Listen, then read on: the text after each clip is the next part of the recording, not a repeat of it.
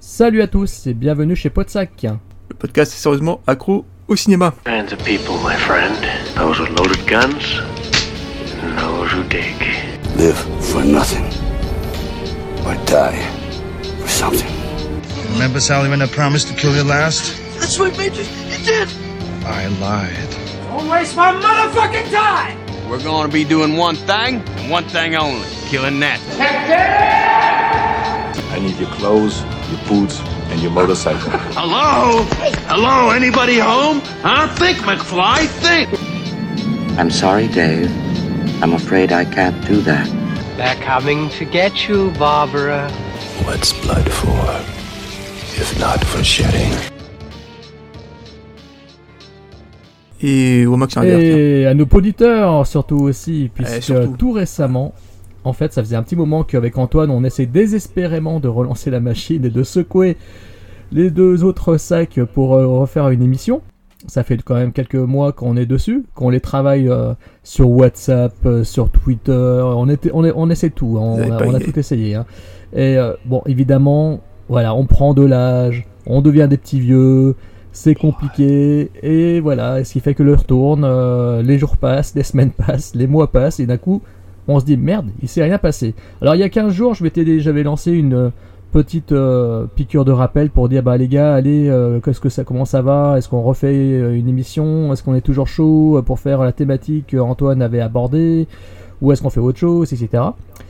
Et puis bon, pas eu de spécialement de retour, des petites vannes échangées à droite à gauche.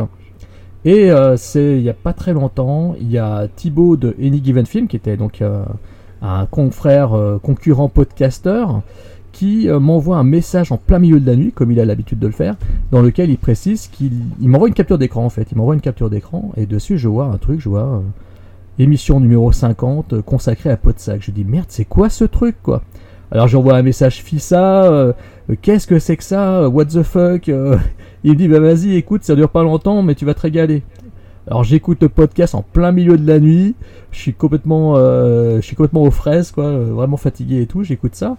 Et puis, waouh C'est Guillaume euh, donc de Lifestyle, le podcast Lifestyle, qui a donc euh, un nouveau podcast. Et il faut dire, c'est là que je me rends compte que je suis vraiment euh, largué sur euh, la sphère podcastique. J'ai vraiment honte de le dire.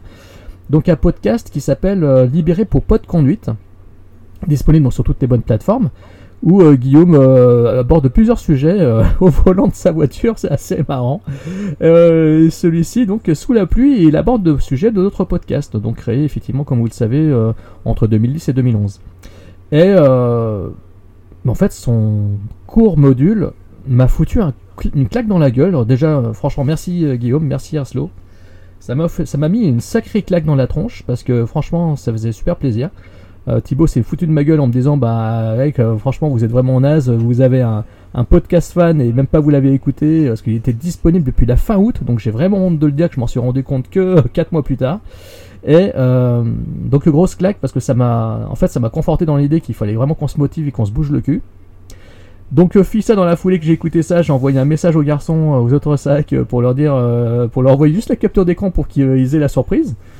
Et donc euh, voilà, donc je sais que toi, Antoine aussi toi tu l'as écouté. Mhm. Écoutez, ouais, c'est. Alors, c'est pas surprenant de la part de Guillaume parce qu'on sait que c'est un copain et qu'il nous aime bien.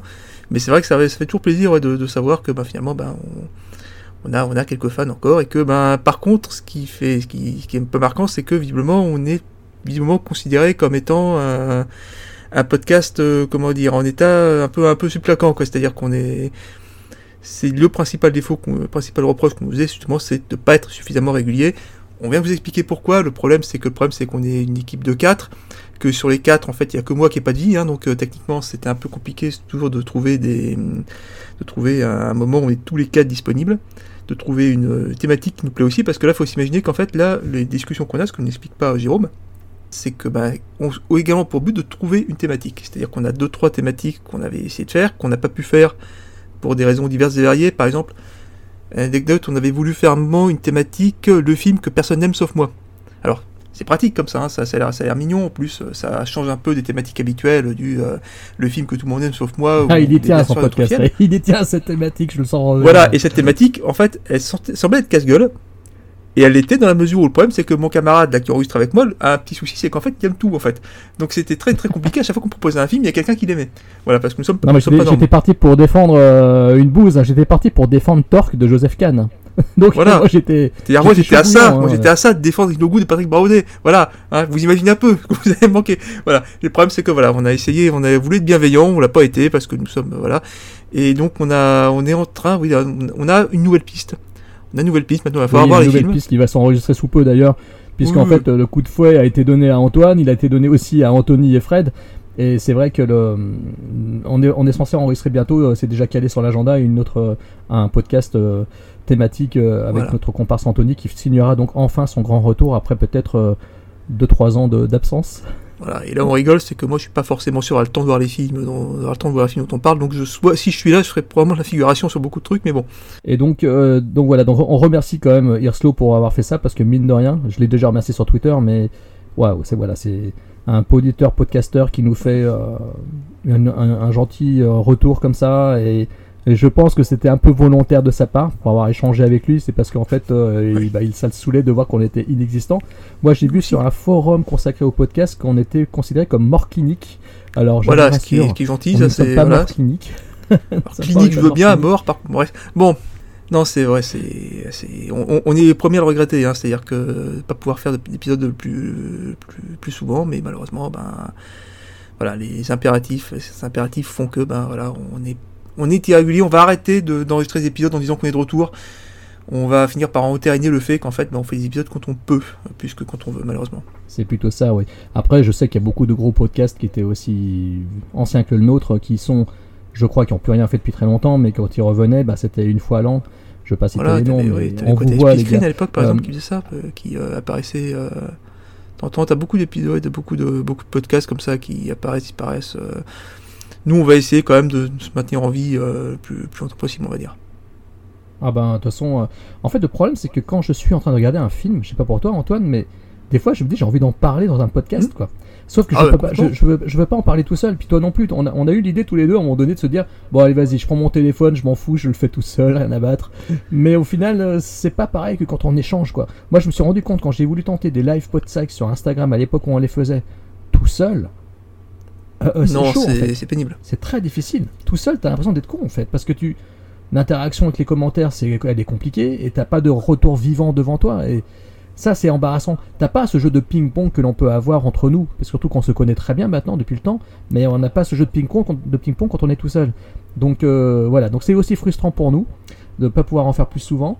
Et euh, donc désolé aussi pour ceux qui n'aiment pas trop les qui reprochent un peu à Podsac aussi, parce que je regarde un peu ce qui a été dit ces derniers temps euh, sur le fil des privés de jokes ou les, les petites remarques euh, que l'on fait à des gens que l'on connaît, etc. Donc euh, voilà, donc euh, désolé, mais c'est vrai qu'on pou- on ne pouvait pas pour le coup ne pas citer Irslo et ne pas le remercier pour son podcast, donc euh, libéré pour Pod Conduite, donc euh, disponible partout. On mettra Donc, le lien en description, rassurez-vous. Et grâce à toi, ça nous a remotivé. Ouais, ouais, cet épisode avant existe, Guillaume, c'est grâce à toi. Voilà, qu'on, le dise. Alors juste un petit aparté avant que je laisse la parole à, Antoine pour la première partie du sujet. Je tiens juste à vous dire que Thibaut, donc euh, anciennement de chez Any Given Film, euh, qui euh, en fait m'a proposé de participer avec lui à un nouveau podcast cinéma. Donc en parallèle de Podsac, mais bon c'est un peu la même famille de toute façon, puisqu'il a déjà participé à Podsac à maintes reprises. Et donc il s'agira d'un podcast qui s'appelle Les Maîtres de l'horreur, donc consacré à la série Les Maîtres de l'horreur de Mick Garris, hein, le pote de Stephen King. Et donc euh, on a prévu trois saisons, si tout va bien. Trois saisons avec à chaque fois 13 épisodes, puisque chaque euh, épisode va être consacré à un épisode de la série et au réalisateur euh, des Maîtres de, l'horreur qui l'aura réalisé. Donc euh, on a prévu de faire ça euh, vraiment à fond. Et Thibaut euh, met un, point d'honneur pour que ça soit euh, très qualitatif. Donc j'ai intérêt à beaucoup bosser mes sujets, je vous le dis franchement, parce que là il me met une pression de ouf. Et donc, euh, voilà, donc tenez-vous prêts, ce sera dans le courant de ouais, premier, trimestre 2024, euh, même début 2024, parce qu'on a l'intention de- d'enchaîner des enregistrements pour pas faire comme dans Podsac. donc en gros, voilà, ça va, encha- ça va s'enchaîner en fait. Donc voilà, je tiens à vous dire que début 2024, ça va débarquer sur vos ondes très très régulièrement. Voilà, et donc maintenant on va aborder euh, le sujet principal euh, de départ.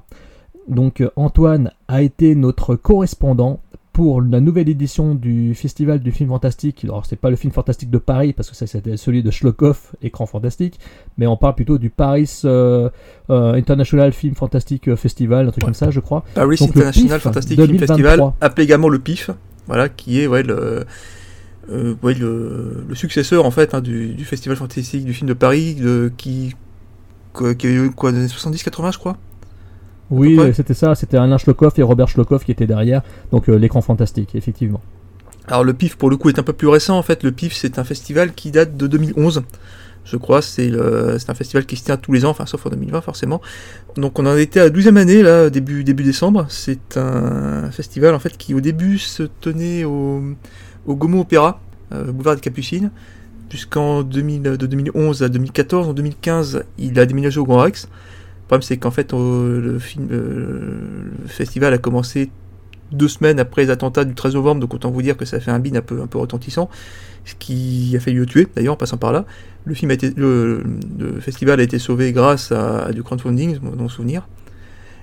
Et en fait, depuis 2016, il a élu domicile bah, en face du Grand Rex, en fait, au Max Linder Panorama, qui est une salle, alors qui est, moi, ma salle parisienne préférée. C'est une des plus belles salles de Paris. C'est, faut s'imaginer en fait une salle un peu, à pour ceux qui ne connaissent pas, faut s'imaginer une, espèce de salle à l'ancienne, vous savez, sur trois étages, avec euh, tout, tout décoré en velours noir. C'est un, endroit absolument, absolument magnifique. Et ce, festival, donc, est un festival qui euh, est géré par un certain Cyril Despontin, enfin, en, en en grande partie par un certain Cyril Despontin, qui est également responsable du festival des initiations collectives à Lyon. D'ailleurs, il y a une programmation se, se croise assez régulièrement là-dessus. hein. Il y a beaucoup de films qui, passent au pif, qui passent aussi aux initiations collectives. Et c'est un festival qui est spécialisé, comme son nom l'indique, dans le cinéma fantastique, mais pas que, en fait. C'est-à-dire qu'il y a une compétition, forcément, euh, comme, euh, comme beaucoup de, festivals. hein. Vous avez une dizaine de films, de longs métrages internationaux qui, euh, se en lutte pour, une victoire finale, mais vous avez également ce qu'on appelle des séances parallèles, c'est-à-dire des films en fait qui ont plu au comité de sélection, mais qui n'étaient pas vraiment des films fantastiques, mais qui se sont dit en fait on préfère vous passer un, bon film pas fantastique qu'une merde fantastique en fait littéralement. Il y a également euh, des films, des, vieux, films qui ont été récemment remasterisés, donc qui s'appellent des séances cultes. Vous avez euh, également bah, des, des un film d'ouverture et de clôture hors compétition. Vous avez d'autres films récents euh, hors compétition. Vous avez également aussi depuis quelques années ce qu'on appelle la nuit, euh, la, séance interdite, qui est consacrée à un film excessivement euh, bizarre, choquant, euh, qui passe souvent à 23h à l'heure où les enfants sont couchés. Et donc c'est voilà, pendant une semaine en fait, moi j'ai vu une trentaine de films. Il faut savoir que je fais partie des la cinquantaine de tarés en fait qui achètent littéralement un pass festival et qui pendant une semaine habitent là-bas. hein, littéralement, c'est-à-dire j'ai littéralement posé des jours et j'ai passé j'ai passé une semaine euh, directement sur euh, sur place. et J'ai quasiment tout vu. Quasiment. Est-ce que tu fait d'ailleurs. faire la même chose pour euh, le festival de Gérard Mer Ouais, alors le festival de Gérardmer, il y a un, un inconvénient, c'est qu'il est à Gérardmer. Donc il faut que je me déplace en fait. Pour le coup, là l'avantage c'est que je- si je fais ça, c'est aussi parce que j'habite en région parisienne et que je suis littéralement, euh, je suis littéralement, j'habite sur la ligne 9 du métro, donc euh, c'est qui dessert également le Max Linder. Donc pour rentrer chez moi, c'est quand même beaucoup plus simple que, que, que Gérardmer, sachant que Gérardmer, en plus pour trouver un hôtel pendant le festival, ça va être un petit peu compliqué en plus. Ouais, souvent c'est pris d'assaut, et puis je crois que tous les cinéphiles que je connais, euh, ils y vont à plusieurs, ils louent le même endroit. Donc euh, voilà. Après, est-ce qu'en notoriété, le PIF a dépassé celle de Gérardmer? Parce que j'ai l'impression que maintenant on parle beaucoup plus du PIF que, de ce, que du festival de Gérardmer. Moi, à l'époque, par exemple, je suis un ancien, je suis un ancien euh, d'Antoine, et je me rappelle que quand il y avait Avoria, le festival d'Avoria, Hmm. non pas Avoriaz, on dit bien Avoria, merci. Donc le festival d'Avoria en fait se déroulait et Mad Movies faisait un, un- un numéro dans lequel c'était limite un hors-série spécial Avoria et il occupait toute la place du magazine. À l'époque il faisait 66 pages, je m'en rappelle, Mhm. et c'était j'adorais les numéros de Avoria de Mad Movies parce que c'était chaque film avait droit à une page entière et le numéro euh, il était rempli de ça quoi. Et j'ai l'impression que depuis longtemps, maintenant, avec le changement d'équipe de Mad Movies depuis le lustre, euh, Festival de Gérardmer, il occupe euh, 4-5 pages euh, du magazine, quoi. Et le PIF, euh, bon bah, c'est les mecs Alors- de Mad Movies aussi derrière, faut quand même le Oui, il dire. faut savoir une chose, oui, c'est que Mad Movies est partenaire du PIF aussi. hein, un des, un des membres du comité de sélection, d'ailleurs, c'est Fausto Fagiolo qui est le, le rédacteur en chef de Mad Movies. Donc, ouais. Oui, voilà. Donc, j'ai le sentiment que voilà, le, le festival du PIF finalement gagne a gagné une notoriété telle qu'il a pour moi, à mon avis, dépassé le festival de Gérardmer. J'ai l'impression que Alors- Gérardmer maintenant il est un peu oublié. À Voria, il y avait un cachet, le cadre du festival, la station Ouais. de ski était particulière déjà, les bâtiments Je très a- noirs, très obscurs. euh, euh, bah, c'est- c'est- franchement, visuellement, la, station d'Avoria est déjà particulière en soi. Hmm. Donc ça se, cadre- ça se calait totalement avec le festival, je pense, de, de films fantastiques. Il y a, il y a Euh, plusieurs, oui, il y a Gérardmer, je plusieurs connais pas la station, mais de ce que j'ai vu, ça a l'air d'être plus plan-plan, plus papy, et ça ressemble plus aux stations euh, de Basse-Maurienne euh, en Savoie, par exemple, je- de, de ce que j'en ai vu, quoi. Ouais, il y a, plusieurs, différences. Déjà, je crois qu'à Avoria, il y a plusieurs salles. Pour commencer, euh, sachant que bah, au pif, il n'y a qu'une seule salle, hein, il y a qu'un seul, euh, donc euh, t'as pas forcément de choix à faire euh, au niveau des films. T'as aussi une différence de, au niveau de la sélection, c'est-à-dire que j'ai vu que le programme de Gérardmer est tombé là, il y a, y a quoi, bah, au début de semaine. Tellement le programme de Gérardmer est tombé, par exemple, j'ai vu que l'un des films qui était en compétition, par exemple, c'était When Evil Lurks, qui est passé au pif. Et en fait, ce qui se passe, c'est que Gérardmer, en fait, a une approche, en fait, au niveau de sa sélection qui est un peu différente de celle du PIF. C'est-à-dire qu'en fait, le PIF va euh, vraiment privilégier, privilégier des films, en fait, euh, un peu, un peu in- invisibles ailleurs, tu vois. C'est-à-dire, en fait, notamment, ils vont pas hésiter, contrairement à ce que fait souvent Gérardmer, à prendre des films qui n'ont pas de distributeur. Et l'avant- l'avantage du PIF, justement, c'est que tu vas voir des films, parfois, bah, tu sais que tu vas voir la première française et peut-être aussi la dernière française. J'ai vu par exemple des comédies, des comédies, euh, des, comédies fantastiques hongroises, par exemple. Je sais très bien que jamais de la vie ça sortira tu vois. Et il y a beaucoup de films comme ça que j'ai vu au pif, que j'ai adoré depuis, euh, depuis que j'y vais, donc depuis 2016. Des, des, des, des films dont je sais très bien que bah, je les verrai avec un peu de chance dans deux ans peut-être. Peut-être que Shadows achètera les droits ou Filmo TV achèteront les droits et puis euh, ils passeront deux semaines. Et puis euh, donc il y a, y, y a un peu de ça. Il y a, y y a un côté, euh, voilà, il y a- une approche, il y a une approche assez différente. Même si faut connaître un truc, c'est qu'en effet, ouais, le pif commence à à peser un peu dans le game. Alors forcément au niveau au niveau cinéma, film, fantastique, t'as as, toujours CJS qui qui qui au-delà, qui qui, qui est hors du hors du lot. Mais clairement clairement ouais, c'est-à-dire que la compétition du pif te commence à devenir à peu près aussi prestigieuse que celle de que celle de Gérardmer. Petite question donc- pour toi, est-ce que l'ambiance est sympa pendant le pif? Est-ce qu'il y a une ambiance vraiment parce que je sais qu'apparemment certaines euh, les nuls de Narland par exemple, je sais que c'est connu pour le bordel dans la salle, je Ouais. sais que c'est connu pour une ambiance un peu atomisante euh, pendant les séances de- des nuls de Narland. Est-ce qu'au pif, selon les films, est-ce que c'est très sérieux, très monacal? Parce qu'il faut quand même dire que les fans de films d'horreur, des fois, on est tous un peu pareils. hein. On est tous un peu, euh, voilà, il faut pas qu'on se moque de notre genre préféré. On est quand même sérieux, mais euh, voilà, il y a des séances qui sont cultes avec des films. Est-ce que là, les, les- comment comment est le public dans ces cas-là? Alors Comment, contra- comment par rapport le par rapport au et le film séance de minuit? Alors par rapport au Nuit en Irlande, c'est vrai que le Nuit en Irlande c'est c'est c'est le bordel, hein. mais c'est mais tu, tu- tu y vas pour ça. hein. Moi les Nuits en Irlande j'en ai 15 dans les pattes. Tu, y vas pour tu vas pour le bordel euh, littéralement. Mais euh, tu sais que voilà c'est euh, une fois dans l'année tu peux crier, chanter et tout ça dans une, salle- de cinéma. Tu peux dans l'ambiance c'est beaucoup plus feutré parce que alors c'est pas on est vraiment alors t'as toujours deux ou trois mecs bourrés qui vont essayer vont essayer de, hurler ou un truc dans genre-là, mais ils se font assez rapidement remettre re- remettre à l'ordre. On est il y a plus, plus de, comment dire, de, de, respect pour l'œuvre, ne serait-ce que parce que ben, tu une dizaine de films qui sont en compétition, donc tu es censé quand même avoir un avis euh, con- con- concernant le film et t'es- tu évites de foutre le bordel dans la salle. quoi. Alors, forcément, quand il y a une comédie qui marche et qu'on est mort de rire, il n'y a, pas- a, de problème. Je te dis pas que de temps en temps aussi, dans une scène particulièrement violente, t'as pas deux, trois mecs qui applaudissent. Voilà, quand un, un personnage absolument horripilant prend enfin le coup de batte de baseball dans la tronche qu'il méritait depuis une heure et demie, là, je te dis pas qu'il n'y a pas peut-être un applaudissement ou deux. Mais voilà, c'est extrêmement codifié. Euh, par exemple, je sais que, par exemple, le seul, le seul, le seul vraiment moment où les gens hurlent, c'est euh, pendant que euh, on passe, avant chaque séance, ils passent un espèce de petit dessin animé pour t'expliquer qu'il faut pas, il faut pas parler, il faut pas manger, il faut pas, faut pas utiliser son téléphone dans la salle. Petit film animé qui a été réalisé par Stu Booby je sais pas si tu vois qui si tu vois à peu près. C'est un, un dessin animé un petit, un petit peu trash, et la seule tradition vraiment un peu euh, sonore du truc, c'est de gueuler No more quand, à la fin, à la fin du, à la fin de cette vidéo-là.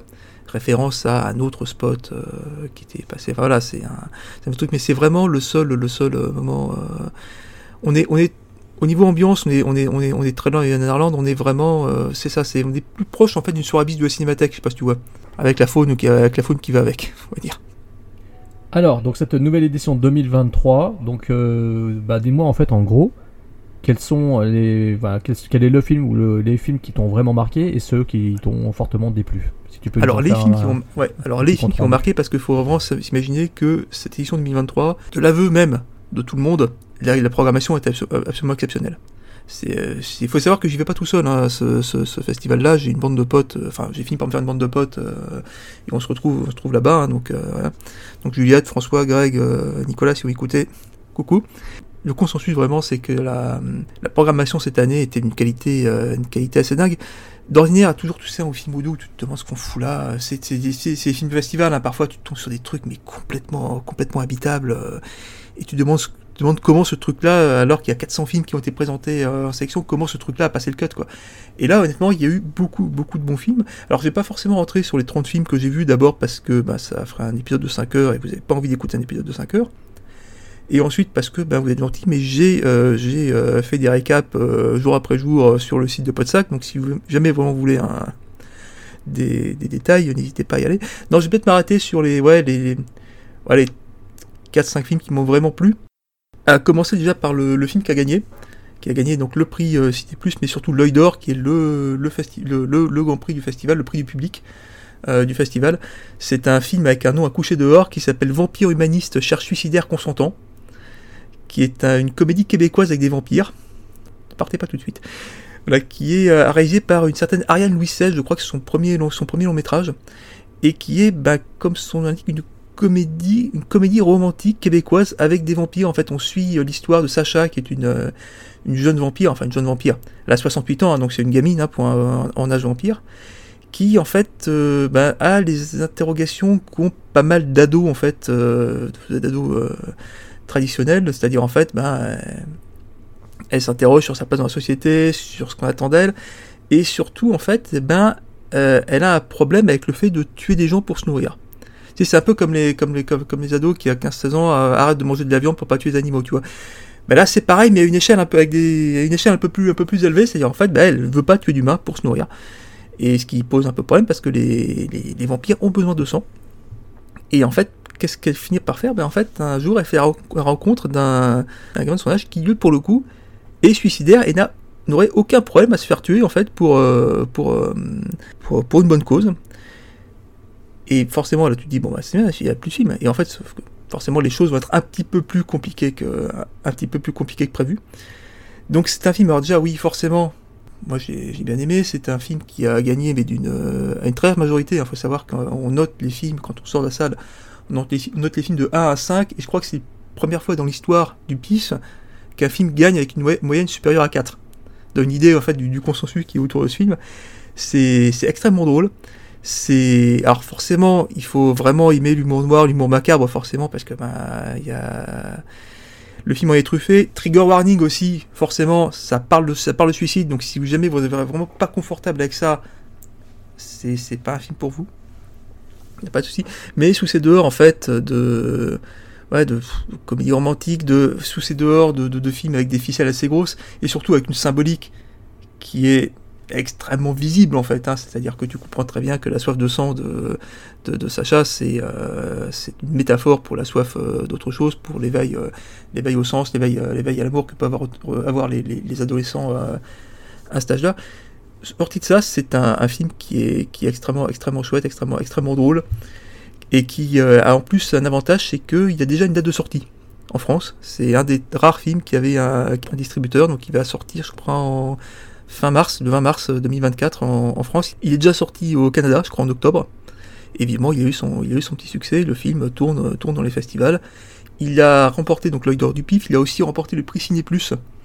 Donc, euh, bah, qui, comme son indique, et, euh, Ciné Plus, c'est l'un des, l'une des chaînes du groupe Canal Donc, en fait, le film va en plus probablement bénéficier d'une visibilité sur, euh, en, VOD. Donc, c'est c'est la première belle découverte de ce festival. Donc, il y a eu quelques, quelques comédies comme ça. Et celle-là, celle-là vraiment, vraiment remporté l'adhésion de, beaucoup de gens pour quiconque n'est pas, n'est pas, n'est pas trop, trop, euh, trop mal à l'aise avec le, avec, le, sujet de base et pour qui, quiconque a un minimum de tolérance à l'humour noir et à l'accent québécois, même si honnêtement, euh, c'est souvent le problème avec les films québécois, les gens ont des accents pas possibles.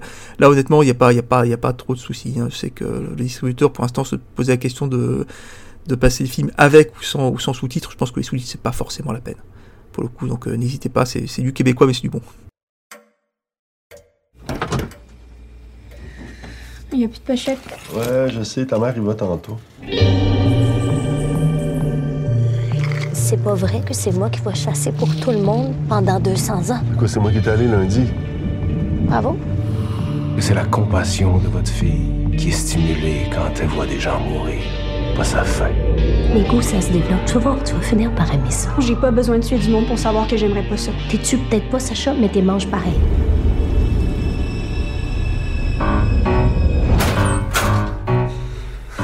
T'as juste à choisir ton préféré. Je vais te l'accrocher puis je vais te montrer comment le vider. Non, merci, j'ai pas faim. Qu'est-ce qui me dit que la prochaine fois, ce sera pas un camarade qui va s'en prendre? Mon fils, c'est pas un meurtrier. Ouais, à part moi-même, je serai jamais personne.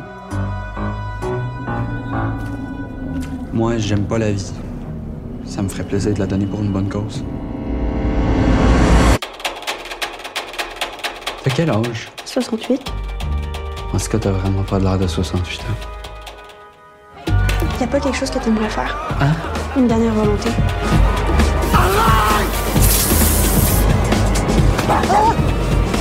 Je vais te régler ça, moi, cet humanisme-là. Il habite tout en ami.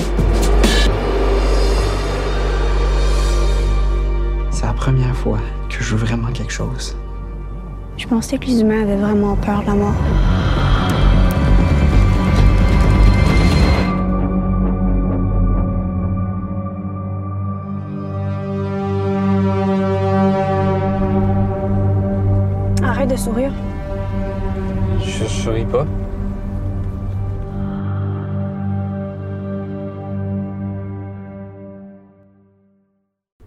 Alors une petite question quand même au sujet de ce film parce que euh, ce que tu en as dit, ce que tu as écrit sur le site de Podsac, hein, parce que euh, effectivement tu as quand même fait euh, un récap euh, limite quotidien de tout Ouais, le alors, festival. Précision récap à chaud, hein, donc forcément avec euh, quelques fautes de frappe et j'ai pas forcément pas oui, forcément énormément développé. ça je les corrigerai. J'ai, les coquilles, c'est pas grave. J'ai l'habitude dans mon travail de passer mon temps à relire, moi donc, euh, donc je le ferai. Euh, mais c'est pas le plus important. Le plus important, c'est que bravo d'avoir fait déjà ce compte rendu quotidien. Et ensuite, une petite question au sujet de ce film dont tu parles. Est-ce que par exemple euh, tu vois, moi j'aime bien les films de, de vampires qui sont un petit peu modernes. Euh, je suis fan absolu des Frontières de l'Aube, hein, de Near Dark de Catherine Bigelow. Euh, j'aime beaucoup Morse, Let Me In, Mhm. hein, de, de- le film de vampire euh, qui a été aussi remaké avec Chloé Grace Moretz. Est-ce que c'est proche de, ce film d'ailleurs justement? Parce que tu vois, c'est un. Quand j'ai lu le script de Vampire Humaniste cherche suicidaire consentant, avec cette histoire de petite fille, enfin de d'adolescente, etc., j'ai beaucoup pensé à Morse en ce qui me concerne. Il y a, y un peu de ça. pas Il y a un peu de ça, c'est que vraiment il y a, y a des. En fait, t'as eu un mythe assez, assez, assez, assez, assez ancien, le vampire, auquel on a ajouté justement des, euh, des, des problématiques un peu contemporaines. C'est-à-dire tout se passe à notre époque, il n'y a, pas, y a pas trop de soucis. Alors certains personnages sont censés avoir 200 ans, mais bon, ça c'est euh, pas forcément un, un, un souci. Mais justement, c'est vraiment, vraiment le, le- la, la force du film repose justement sur un mythe un peu ancien couplé à- avec une, vampire qui en fait a des, des préoccupations assez assez modernes et qui en fait euh, essaie, essaie justement d'être une vampire d'être une vampire moderne plus dans l'air euh, plus dans l'air du temps et euh, c'est c'est de là justement que le, décalage va, va, va jouer entre euh, entre entre entre les différents les vampires de plus ou moins fraîche date on va dire et euh, voilà c'est vraiment ça c'est d'autres de sympa dans le. Qu'est-ce que t'as vu d'autre de sympa ensuite? Alors de plutôt sympa, ben, je vais rester dans les comédies aussi. Alors ça c'est un film qui pour le coup n'a n'a- rien gagné, puis on va revenir ensuite sur les autres euh, films. Mais au niveau euh, niveau comédie aussi, moi j'ai vu une, euh, une comédie qui m'a énormément plu, qui s'appelle En boucle, d'un monsieur qui s'appelle, attends je note, Yunta Yamaguchi, qui est un, comme son nom l'indique, qui est japonais. C'est un monsieur à qui on devait il y a quelques années un film qui s'appelait Beyond the Infinite Two Minutes qui en fait racontait l'histoire d'une gérante de café qui en fait s'apercevait que sur l'écran de surveillance de son, de son café, en fait, elle voyait le futur de deux minutes plus dans, dans deux minutes. Et là, en fait, le va littéralement récupérer le, à peu près des, les mêmes, euh, la même recette, c'est-à-dire la distorsion temporelle, les deux minutes. Sauf qu'en fait, là, pour le coup, il va les transposer, euh, il va il modifie un peu le, le- le truc, c'est qu'en fait, on se retrouve dans une espèce de village, euh, village japonais pittoresque, mignon comme tout, mais déjà un petit peu hors du temps, tu vois, c'est-à-dire que c'est une espèce de. T'es dans une auberge où les serveuses ont des kimonos traditionnels, où t'es surplombé par un, par un temple shintoïste qui date euh, de plusieurs siècles. Et en fait, ils s'a- ils s'aperçoivent un jour que. Ben en fait, ils reviennent dans le passé, toutes les deux minutes, ils reviennent dans le passé. C'est-à-dire, en fait, il est euh, 13h58 et 13h58, paf, tu reviens à 13h56. Qu'ils font pendant ces deux minutes s'annulent, par contre, leur mémoire reste. Et en fait, ils essaient, en fait, pendant, pendant une heure et demie, de, euh, de, de briser cette boucle. Voilà, de savoir d'où vient, d'où vient ce problème. Et euh, c'est c'est- extrêmement drôle. Il faut, c'est assez casse-gueule comme sujet.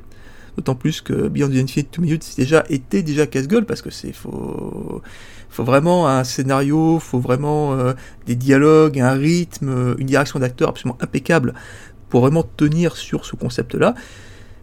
Et bah ça marche en fait du feu de Dieu. En fait, c'est un, c'est un délire dans lequel il faut rentrer pour le coup. C'est vrai que moi quand je sors du- d'une séance en compétition au pif, j'ai tendance sais, à, regarder ce que votent les gens. Et j'ai remarqué qu'en fait il y a beaucoup de gens qui avaient voté 4-5, mais j'ai vu des gens voter 1 ou 2 parce que en fait t'as vraiment des gens qui ont absolument pas rentré dans dans, ce délire-là, mais en fait, t'as as plein de personnages attachants, t'as plein... C'est un film qui, euh, qui fait quoi même, pas une heure et demie, hein, donc euh, est à peu près conscient du fait que les plaisanteries les plus courtes sont les meilleures, mais c'est vraiment... C'était plutôt une bonne pioche, moi j'ai un peu déçu qu'il ne gagne rien, mais bon, les, le, Vampire Humaniste, en fait, niveau comédie, était un, poil meilleur, donc forcément, ben, le, film est passé un peu, euh, un peu inaperçu, mais c'est pareil, je crois the Infinite Two Minutes, c'était sorti sur Shadows à l'époque, et je pense qu'à mon avis, en boucle, va pas tarder à suivre le même, euh, le même chemin, peut-être qu'il va bénéficier d'une sortie technique dans une salle ou deux à Paris, tu vois, mais c'est, euh, c'est, tout malheureusement, mais si vous voyez passer, ouais, n'hésitez pas, ça, ça, ouais, ça fait même pas une heure et demie, c'est, c'est, c'est vraiment, vraiment sympa pour quiconque aime bien, aime bien cette ambiance et pour quiconque euh, vous rentrez en, vous rentrez en délire.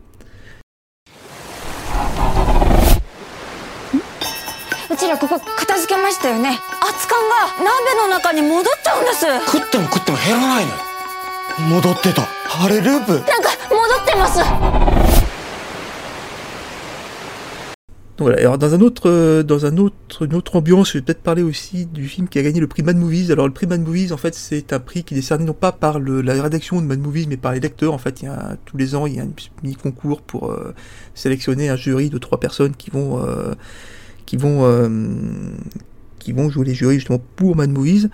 Et en fait, traditionnellement, le jury Mad Movies va plutôt euh, sélectionner un film un peu moins grand public, mais qui pour eux a été le, meilleur du point de vue de la, réalisation ou de la hum, ou juste tout simplement de l'esthétique. hein. L'année dernière, par exemple, c'était Earwig de Lucia Ilajovic qui avait, qui avait gagné.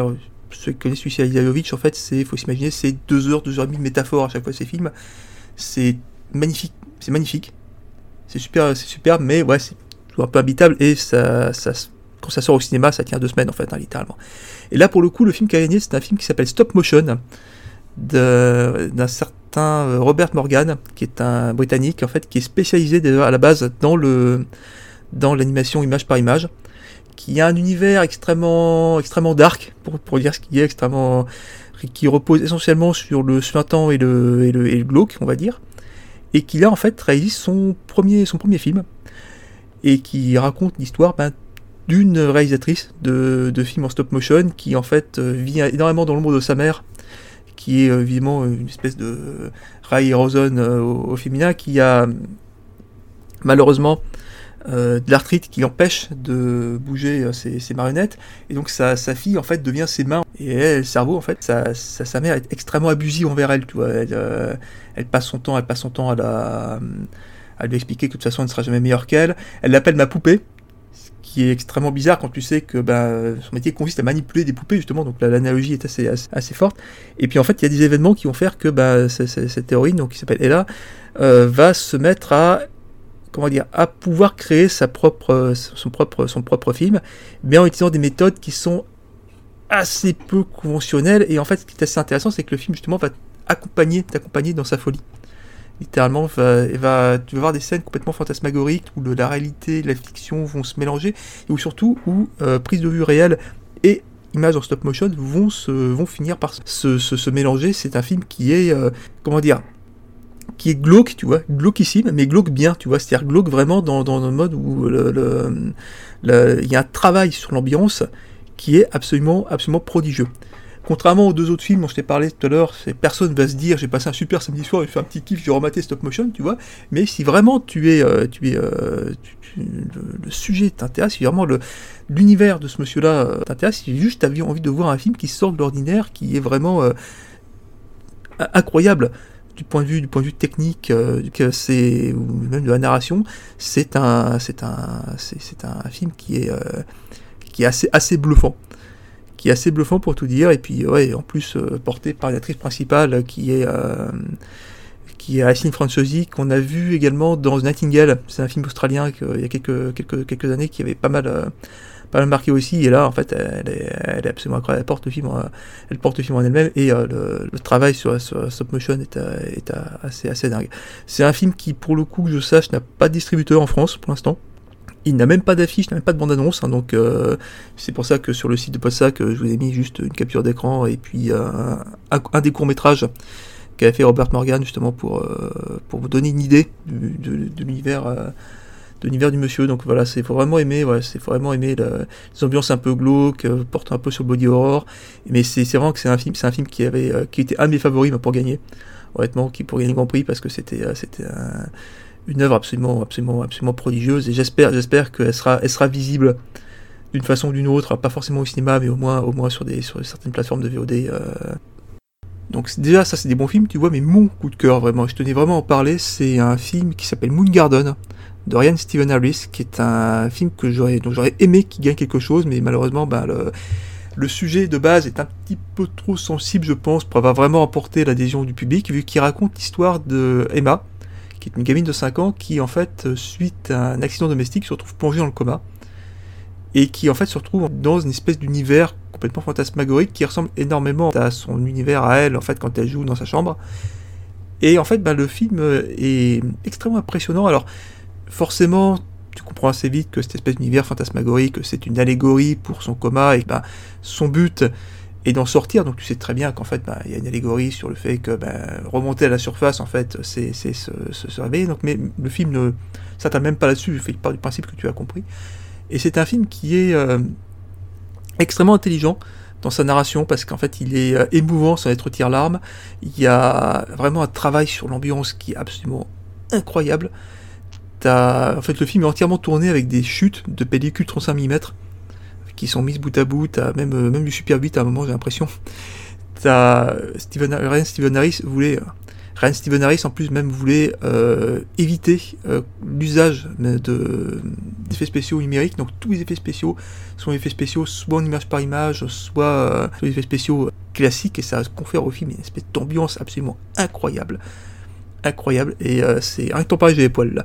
Un temps pareil j'ai les poils c'est un, un film qui euh, que, j'ai beaucoup aimé l'affiche est superbe le et surtout surtout le film est porté euh, le film est porté par une certaine Avonlea Harris qui est juste la fille de Ryan Stevens Harris et qui a 5 ans et qui genre met 1000 zéros à tout le monde au niveau interprétation. Elle est elle est juste incroyable.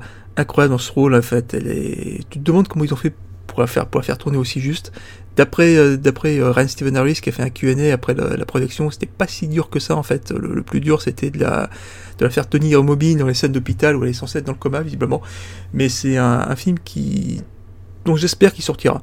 J'ai vu que Oscilloscope Laboratories, le, la maison de production, a déjà mis le, DVD en pré-vente, le Blu-ray en, au moins en pré-vente. Alors forcément ce sera en anglais, j'espère qu'il y aura quelques sous-titres en français. Ils ont également euh, mis en vente l'affiche, qui est absolument superbe, qui est pareil, à, à l'ancienne, euh, peinte à la main et tout. Enfin, c'est, un truc euh, incroyable, c'est un film qui m'a vraiment, vraiment beaucoup, beaucoup marqué voilà et qui est, bah, qui, est juste beau putain et c'est vrai que c'est rien que pour rien que pour ça ça été vraiment ma ma ma, ma claque euh, ma claque du festival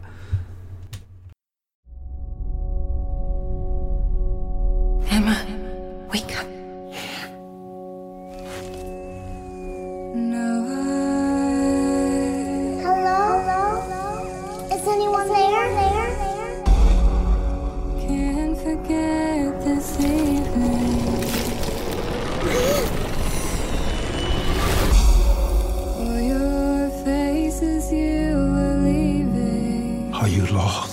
Lost, little girl?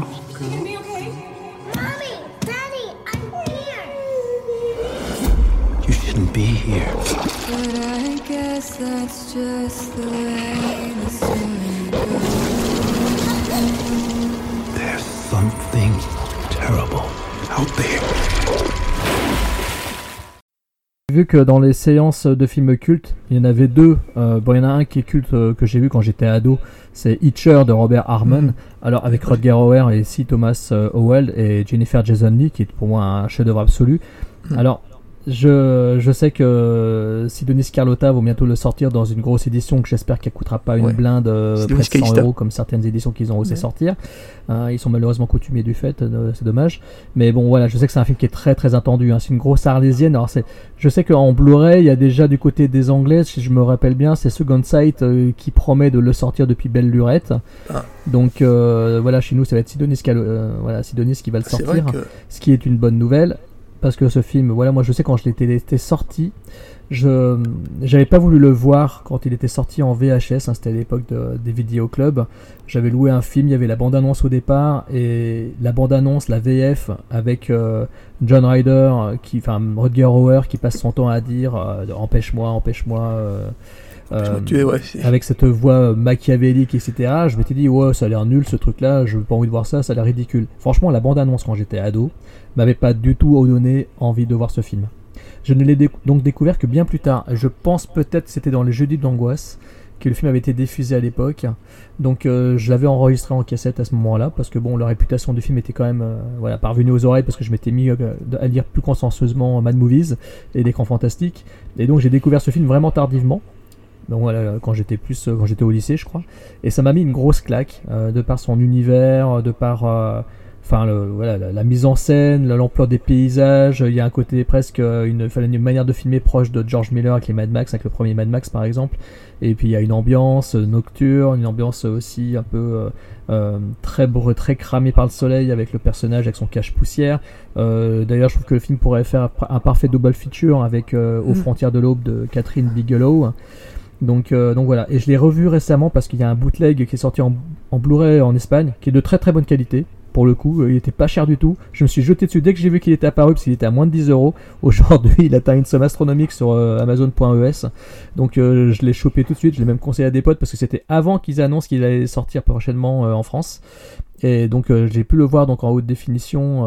et là, ouais, grosse claque encore hein, sur la couleur, sur la lumière, surtout quoi. Donc et j'imagine que c'est une session qui était très très très attendue sur le festival parce que j'avais lu sur euh, les réseaux sociaux quelques journalistes euh, prestigieux comme euh, Philippe Gage par exemple du Point Pop qui qui demandait qui c'est qui allait voir ce chef-d'œuvre avec lui le tel soir au cinéma etc.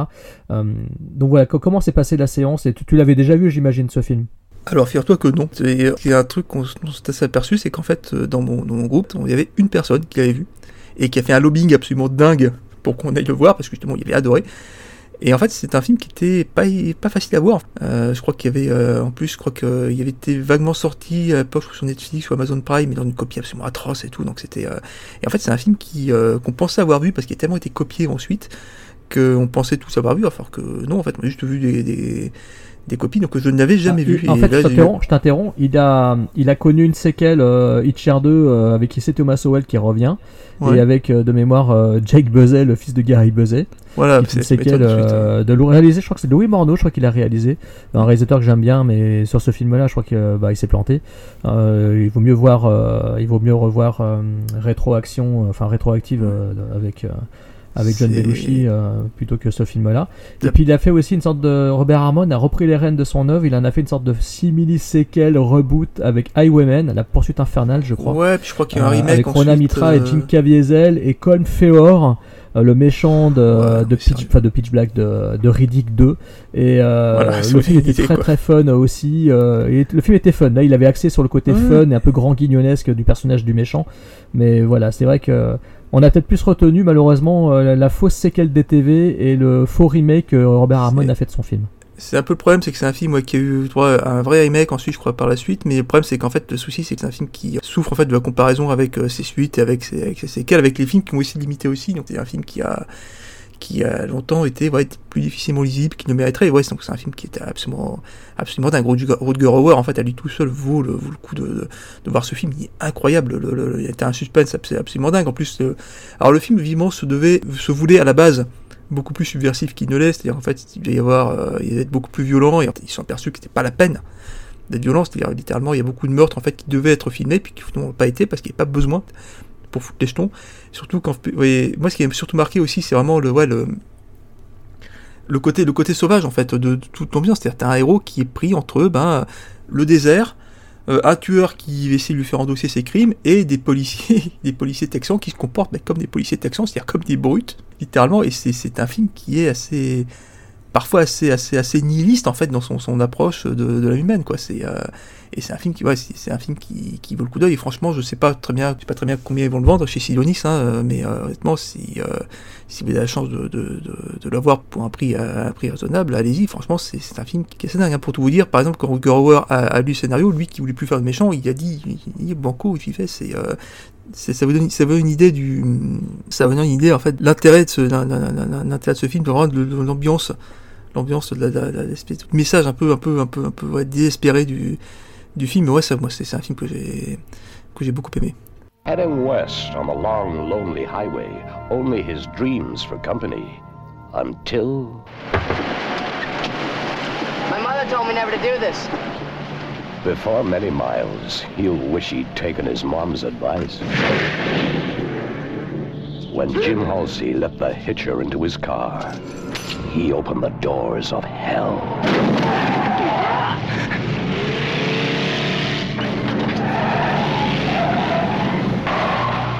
What do you want? I want you to stop me. Il y a aussi un autre film que tu as vu dans ces séances particulières. Euh, pour le coup, c'est un Giallo. Je connais sa réputation. Je ne l'ai jamais vu. Donc, c'est la maison Pareil, parce qu'il était très qui très longtemps invisible celui-là aussi, malheureusement. Ouais, c'est la maison qui rit ouais, de. Avati, si je me trompe pas. Ouais, la maison aux fenêtres qui rit de Poupi Avati, qui est un réalisateur alors extrêmement touche à tout, qui euh, tourne encore d'ailleurs. hein, le monsieur, il a 85 ans maintenant, et il, euh, il continue à tourner des films et en fait, il fait, il fait, il fait du polar, du, polar, du film d'horreur, du film d'action, du, du, fi- du film historique, de, la comédie romantique. Il fait, euh, il fait un peu de tout. Et là où il s'attaque en fait à, un film en fait qui est une espèce de mélange. Enfin, c'est pas vraiment un giallo, c'est pas vraiment un film fantastique. C'est, euh, très très bizarre en fait. C'est un une espèce de de, thriller et du coréen. Enfin, c'est un peu, un peu bizarre. En fait, ça rappelle énormément l'au-delà de Lucio Fulci, en fait, avec même, même histoire de peintre un peu cinglé qui euh, a des méthodes un peu étranges pour euh, pour peindre ses œuvres, même si euh, les puristes me diront que l'au-delà date de 80 et que la maison aux fenêtres date de 76, donc c'est plus Fulci qui inspiré de Pupi Avati que l'inverse. hein. Mais voilà, le film m'a énormément rappelé l'au-delà. On est vraiment voilà dans un dans un film avec une espèce d'ambiance, tu sais, on est vraiment dans la campagne, la campagne la campagne italienne où euh, clairement tu sens que en fait les gens pas forcément enfin les les gens sont à moitié sorciers là-bas et que, que clairement clairement on, on parle de Dieu le dimanche mais de rituels un peu un peu étranges tout le tout, tout reste de la tout le reste de la semaine en fait. Et c'est c'est il y a vraiment une ambiance qui est, qui est, qui est, qui est cool. Il y a une interprétation pareil qui est qui est géniale. La scène d'intro est, est assez marquante on va dire et c'est un film qui pour le coup à sortir sur chaque film je crois dans une version restaurée que j'ai cru comprendre que c'était le, film longtemps resté invi- invisible parce qu'en fait il y a beaucoup les, copies euh, copies montrables étaient, étaient assez rares. Et en fait ça on doit en fait la projection à la Cinémathèque de Bologne qui en fait au début de l'année a, a voulu faire une rétrospective sur Poppy Avati et a, a eu l'idée de passer ce film-là. S'est aperçu qu'il n'y a pas de copie montrable et en fait ont euh, restauré en quatrième vitesse euh, ce film. Et quand je dis restauré en quatrième vitesse, c'est pas restauré à l'arrache. hein, la, qualité de la restauration est, est, est assez dingue.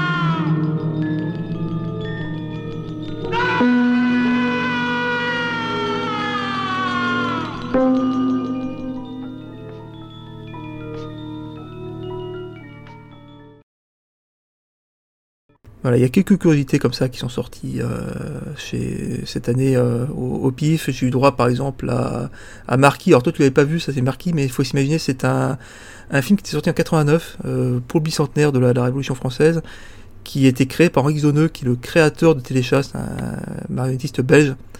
qui avait, en collaboration avec Roland Topor en fait voulu faire une espèce de comédie érotique sur le thème de la prise sur le thème du marquis de Sade en fait avec des, des acteurs en animatronique donc c'est une espèce de curiosité euh, étrange faut vraiment s'imaginer voilà faut supporter faut supporter de voir un type avec une tête de chien discuter avec son sexe hein. c'est aussi simple que ça c'est ça fait partie de ça c'est genre de de bizarrerie. Alors je sais pas quand est-ce qu'il va sortir celui-ci, une édition vidéo qui est prévue pour celui-là, mais ça fait partie de ce genre de bizarrerie en fait que tu peux euh, que tu peux voir euh, qu'on peut voir au pif. Le sexe n'est pas le cul. Quand la main droite ignore ce que fait la main gauche, ne sont pas tentés d'applaudir servilement à tout propos. En somme, vous me proposez d'enculer quelqu'un au nom de la liberté. Exactement. Quelle brute Toi, pour le coup, je sais pas s'il y a d'autres, euh, d'autres euh, séances, enfin, parmi les séances cultes, je sais pas s'il y avait d'autres films que tu as vus, je sais pas si le catégorie Si, 3 si, bien minuit au samedi tu as vu Ah bah, je voulais pas te laisser parler tout seul quand même. Non, non, en fait, euh, je voulais revenir très rapidement sur euh, deux sorties ch- chez Artus Vidéo euh, qui doit remonter à quelques semaines maintenant peut-être. Donc euh, il y en a un que j'avais déjà parce qu'il était sorti chez dans la grande collection Neo Publishing. Hein, donc pour je rappelle pour les néophytes que Neo Publishing c'était un éditeur DVD français consacré au cinéma bis euh, dans toutes les couleurs, hein, toutes les couleurs du bis, et euh, notamment au giallo, aux films de cannibales, à des films d'horreur anglais. Ils ont mis en avant euh, des cinéastes très cultes comme Sergio Martino, comme Norman G. Warren. Ils ont vraiment, voilà, c'était un éditeur qui vraiment, faisait du très très beau travail. Il y avait des, il y avait des bonus assez intéressants, des documentaires, etc., des interviews. Et voilà, en fait, partant de, de petites éditions euh, sous blister trouvées en maison de la presse, comme Le Retour des Morts Vivants qu'ils avaient sorti, si je me rappelle bien. Et, et voilà, après ils ont pris du galon et c'est devenu euh, un gros éditeur sur qui on pouvait compter et qui avait notamment sorti des gros collectors de- des films de Lucio Fulci en DVD euh, Mm. cartonné collector avec double disque, enfin vraiment des belles éditions. Donc Neo Publishing, en gros, c'est un peu le grand-père ou le papa de tous les éditeurs vidéo Blu-ray que l'on a aujourd'hui. Hein, quand on voit le Shaki Fume où ils en sont aujourd'hui, et quand on se rappelle que le Shaki Fume, il y a, X années en arrière, ils, commençaient avec des petits DVD cartonnés, euh, etc. Maintenant, c'est une collection Blu-ray qui a euh, plusieurs titres euh, en magasin. On peut dire que Stéphane a fait un énorme travail avec son pote là-dessus, quoi. Et tous ces éditeurs, éditeurs-là, personnellement, je trouve qu'ils doivent beaucoup à ce qu'ont fait les Neo Publishing. Donc le continent des hommes poissons de Sergio Martino qui est sorti chez Artus et qui était donc sorti dans une petite édition euh, chez Neo Publishing. Bah là c'est un Blu-ray. Donc euh, déjà le coffret est très très beau. Je tiens à le dire, hein, c'est un beau packaging, il y, a un, bouquin avec, donc déjà c'est dans un boîtier fourreau cartonné. Et euh, voilà, c'est une très belle édition qui est à 25 euros je crois dans le commerce, qui vaut vraiment le coup parce que c'est, il y a un beau travail éditorial, il y a des, il y a des interviews, euh, au niveau des bonus, euh, il y a de quoi faire, c'est assez riche. Une belle présentation du film aussi très passionnante. Pour un film d'aventure très bis, à base de survival, aventure, euh, un peu érotisme, parce qu'il y a Barbara Bach dedans. Hein, la Barbara, donc euh, l'héroïne de L'espion qui m'aimait, le James Bond avec Roger Moore, et qui avait aussi, qui avait aussi joué dans L'ouragan vient de Navarone, qui était aussi un, un film d'aventure de guerrière euh, très culte, qui est sorti d'ailleurs, je crois, chez 101 Film euh, en Angleterre, en Blu-ray Collector aussi, une très belle édition d'ailleurs, je tiens à le préciser en passage. Et donc voilà, et à côté de Barbara Bach, on a euh, un acteur italien qui a joué dans beaucoup, beaucoup de films bis, qui est Claudio Cassinelli, qui a énormément tourné aussi avec Sergio Martino et qui est mort malheureusement, qui est décédé sur un tournage, je crois, de Sergio Martino d'ailleurs, sur la fin de sa carrière. Et puis on a deux acteurs cultes. On a aussi Joseph Cotten, qui est quand même une sacrée gueule du cinéma, euh, du cinéma international, hein, parce qu'il avait tourné dans, Citizen Kane euh, de Orson Welles, et puis aussi dans le troisième homme de Carol Reed avec Orson Welles. Donc euh, voilà, puis dans le Dr. Fibes, je crois qu'il joue dans le deuxième Dr. Fibes ou dans le premier, je me rappelle plus dans le, lequel des deux il joue, si je me rappelle pas. Mais voilà, c'est un acteur quand même avec une gueule très très connue, très célèbre. On a aussi Richard Johnson qui a joué dans La Maison du Diable de Robert Wise et dans L'Enfer des Zombies de Lucio Fulci, réalisateur sur qui je vais revenir dans deux minutes. Donc voilà, donc un film réalisé euh, et écrit en partie par Sergio Martino, euh, donc le réalisateur de, films très célèbres, de, de Giallo euh, aussi célèbres que ceux de Dario Argento. hein. Martino, il a quand même fait L'étrange vice de Madame Ward, Toutes les couleurs du vice, Ton vice est une chambre close dont moi seul est la clé. Il a fait Torso, enfin voilà, il a fait quand même des films dans le genre giallesque qui sont très très marquants qui sont plus épurés, peut-être plus froids et frontaux que ceux de Dario Argento. Il y a moins d'emphase opératique, il y a moins de, ça va moins loin dans l'esbrouf. Mais par contre, dans la narration, dans la perversion, dans les troubles euh, sensuels euh, et meurtriers, je trouve que euh, il allait quand même lui aussi assez loin. En témoigne d'ailleurs Torso, qui est peut-être son œuvre la plus célèbre, puisque elle préfigure quelque part ce qu'allaient devenir à l'époque les slashers d'aujourd'hui. Donc voilà, c'est un film qui a été écrit aussi par Sergio Donati, euh, qui, euh, a écrit euh, notamment Orca et Holocaust 2000 pour les titres les plus connus. Et ce qui est marrant, c'est qu'en faisant une re- des recherches, j'ai vu qu'il avait aussi écrit euh, le, film Grand Nord avec, euh, avec Totof Lambert, avec Christophe Lambert, qui est un film d'aventure euh, qui est assez marrant, assez sympa, qu'on euh, peut trouver en DVD euh, pour 30 centimes sur le net. Et il avait aussi écrit le scénario par exemple de Renegade avec Terence Hill. Alors, donc le continent des hommes poissons, pour revenir sur le film, c'est donc un film d'aventure pur et dur, avec des hommes poissons. Le, film, franchement, ne ment pas sur son sujet. Et honnêtement, c'est 1h35, 1h40 d'aventure pure et dure, avec de la sensualité grâce à Barbara Bach. Euh, le film pète le feu en Blu-ray, franchement, il est de toute beauté. Il y a une luminosité incroyable, c'est vraiment très très plaisant à regarder. Et je me suis pas du tout ennuyé, euh, parce qu'il y a du rythme, il y a du rythme. Et surtout, euh, Martino, il est généreux, quoi. Il est très généreux. Euh, il y a de l'aventure tout le long. On s'emmerde pas. Les créatures, on les voit. On les voit. Y a pas, elles sont pas cachées. euh, euh, même si ça fait rigoler, ça fait sourire et tout. hein, Il n'y a pas à dire. hein, Le costume des hommes poissons est assez comique. Mais bon sang, on les voit tout le long, quoi. Et puis il y a du décor. Il y a une volonté de faire un peu un film à la, euh, je dirais pas à la Aquaman, avec la cité enfouie sous l'eau, mais je dirais, j'en dirais pas plus pour pas spoiler ceux qui n'ont pas vu le film. Mais mais voilà, il y a quand même une certaine volonté, une certaine ampleur avec des maquettes, etc. Et en fait, le film a de la gueule, quoi. Il a de la gueule, c'est sympa. Même si on sait que c'est fait avec des bouts de ficelle, hein, euh, voilà, c'est c'est quand même ultra plaisant. Et c'est quand même plus plaisant à voir que, même si j'aime beaucoup Star Crash hein, de Luigi Cozzi, mais Star Crash, voilà, ça fait vraiment pot de yaourt. Et mais c'est très fun pour ça, pour son côté pot de yaourt. Ici, ce n'est pas le cas. euh, Enfin, c'est peut-être, si, c'était pas loin des pots de yaourt, mais mais ça, a plus de charme. Je sais pas pourquoi. Il y a un truc qui fait que ça passe parce qu'il y a il y a des décors naturels, il y a une ampleur, il y a il y a une histoire qui est prenante, euh, il y a des décors de grottes sous-marines qui sont de toute beauté. Honnêtement, il y a il y a un côté film serial à l'ancienne, ce qui fait que euh, la pilule passe très très bien aujourd'hui, même euh, à l'aube euh, des années, euh, enfin même en post euh, 2020 quoi. Donc voilà, toi tu as vu le continent des hommes poissons, j'imagine, tu dois connaître ce film. Le continent des hommes poissons, j'ai dû voir il y a longtemps. Je me souviens, je me si c'est pas l'affiche, l'affiche de ce film-là qui avait servi ensuite de, de couverture au, film, au livre Créos Monster de Jean-Pierre Peters. Mais Euh, je vois de quoi tu parles, mais je ne suis pas sûr. ouais, Non, je suis pas c'est sûr, je suis pas sûr, mais je me de souviens, je me, je souviens de films comme ça avec des, des Créos Monster. Est-ce que c'était le continent des hommes poissons Je suis pas certain. Non, non, non, ça doit être Supermonoids euh, from the Deep. C'est possible, c'est-à-dire crois qu'en que je fait, l'ai, le Chronos Monster dont tu parles. J'ai eu une prédilection pour les Créos Monsters il y a quelques années et j'ai maté pas mal, pas mal de trucs comme ça, euh, des- avec euh, plus ou moins d'attention, on va dire. Alors ensuite, il y a un autre film qu'ils ont sorti chez Artus Vidéo dans une grosse édition collector. Là, c'est un livre disque, hein, une trentaine d'euros sur le web. euh, euh, il vient de sortir. C'est le, c'est un film un peu oublié de Lucio Fulci, enfin oublié, pas, oublié par ses fans. Il fait partie de sa mauvaise partie de carrière. Euh, c'est Murder Rock. Donc, il était censé être euh, le premier opus d'une trilogie euh, consacrée au meurtre et à la danse pour Lucio Fulci. Bon, bah après, son état de santé, c'est complètement, euh, malheureusement, lézardé, ce qui fait qu'il n'est pas allé bien loin au niveau de ses prétentions. Et donc, Murder Rock, c'est un film qui date de 84. C'est un giallo euh, dans la bonne tradition du genre, mais dans le genre, la tradition des années 80. C'est-à-dire que exit la violence, et bonjour euh, l'érotisme et bonjour le, euh, bonjour le charme quoi. C'est-à-dire que euh, voilà, il n'y a pas de scène de meurtre très marquante, le scénario est très simple.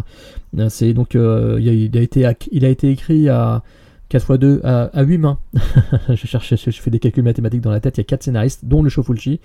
Euh, Fulci je vais pas le présenter, ça sert à rien. Voilà, le réalisateur de l'enfer des zombies, de l'au-delà, Frayeur, tu l'as cité tout à l'heure en plus pour présenter tes films. Euh, au casting, on a de nouveau Claudio Cassinelli, mais surtout on a Olga Carlatos, qui se faisait énucléer, enfin arracher un œil, enfin crever un œil avec une écharpe dans l'enfer des zombies, qui était le rôle pour lequel elle est le plus connue. Et on a aussi Ray Lovelock, euh, qui est un acteur de cinéma bis italien euh, de, la grande époque. Le film est peut-être culte pour certains amateurs de métal euh, actuels parce qu'il y a le groupe euh, électro-métal Carpenter Brut qui a utilisé des images du film pour euh, en faire son clip euh, euh, Le Perve. Donc euh, voilà, c'est ce petit détail assez marrant. Euh, et donc il sort dans une belle édition livre-disque. Euh, comme, ils avaient fait pour Béatrice Sensi, comme ils avaient fait pour L'Au-delà et Frayeur, donc chez, chez Artus Vidéo. Donc c'est une très très belle édition qui vaut vraiment le coup. Hein, c'est vraiment c'est- un très très bel, très bel objet avec un gros livre à l'intérieur, évidemment euh, rédigé par notre ami euh, et pote, euh, et là je le dis vraiment sincèrement, Lionel Grenier, qui encore une fois avait, a fait un travail euh, de ouf. hein. De toute façon, Lionel, dès qu'il touche quelque chose, bah, il faudrait en fait limite avoir toutes les œuvres, toutes les, toutes les éditions Dès collector que rédigées Lionel touche à. Fulci, de toute façon, c'est le spécialiste que français de Shofulci, hein, littéralement. Donc, euh, si, ah bah, c'est euh, le mec qui est derrière euh, le site luchofulci.fr. Mais dans en 2024, il m'a confié que euh, il sera. bah, je, je le sais depuis longtemps, ça fait très longtemps qu'on le sait. C'est une arlésienne pour lui. Je, je le plains parce que ça fait des années qu'il porte ce, cet ouvrage à bout de bras. Mais il est censé sortir un énorme livre, mais ça va être un énorme truc. hein. Chez Rouge Profond, euh, j'espère pour euh, 2024. hein, peut-être pour le. Je, je- ouais, je pense peut-être dans le courant de l'année. hein. Ça sera peut-être pas au premier trimestre a priori, mais. Et puis il bosse encore, il m'a dit, sur d'autres éditions collector à venir, ça c'est certain. Mais en tous les cas, voilà, il sort un énorme ouvrage. Mais quand je dis énorme ouvrage, c'est un énorme ouvrage parce que je sais que ça fait des années qu'il qu'il travaille dessus. On en a déjà parlé tous les deux maintes fois. Euh, euh, voilà, il bosse sur un énorme truc, sur un grand réalisateur américain. Et voilà, c'est. Attendez-vous de- à du lourd de la part de Lionel, euh, donc euh, dans les années à venir, dans les mois à venir, n'importe quoi. Putain, dans les années à venir, j'espère pas. Dans les mois à venir. Donc voilà, donc Murder Rock, c'est un, c'est un mineur, hein. c'est-à-dire que c'est vraiment dans la partie basse des giallo italiens. On est plus proche des gialli de, réalisés par Lamberto Bava comme La Maison de la Terreur et des choses comme ça.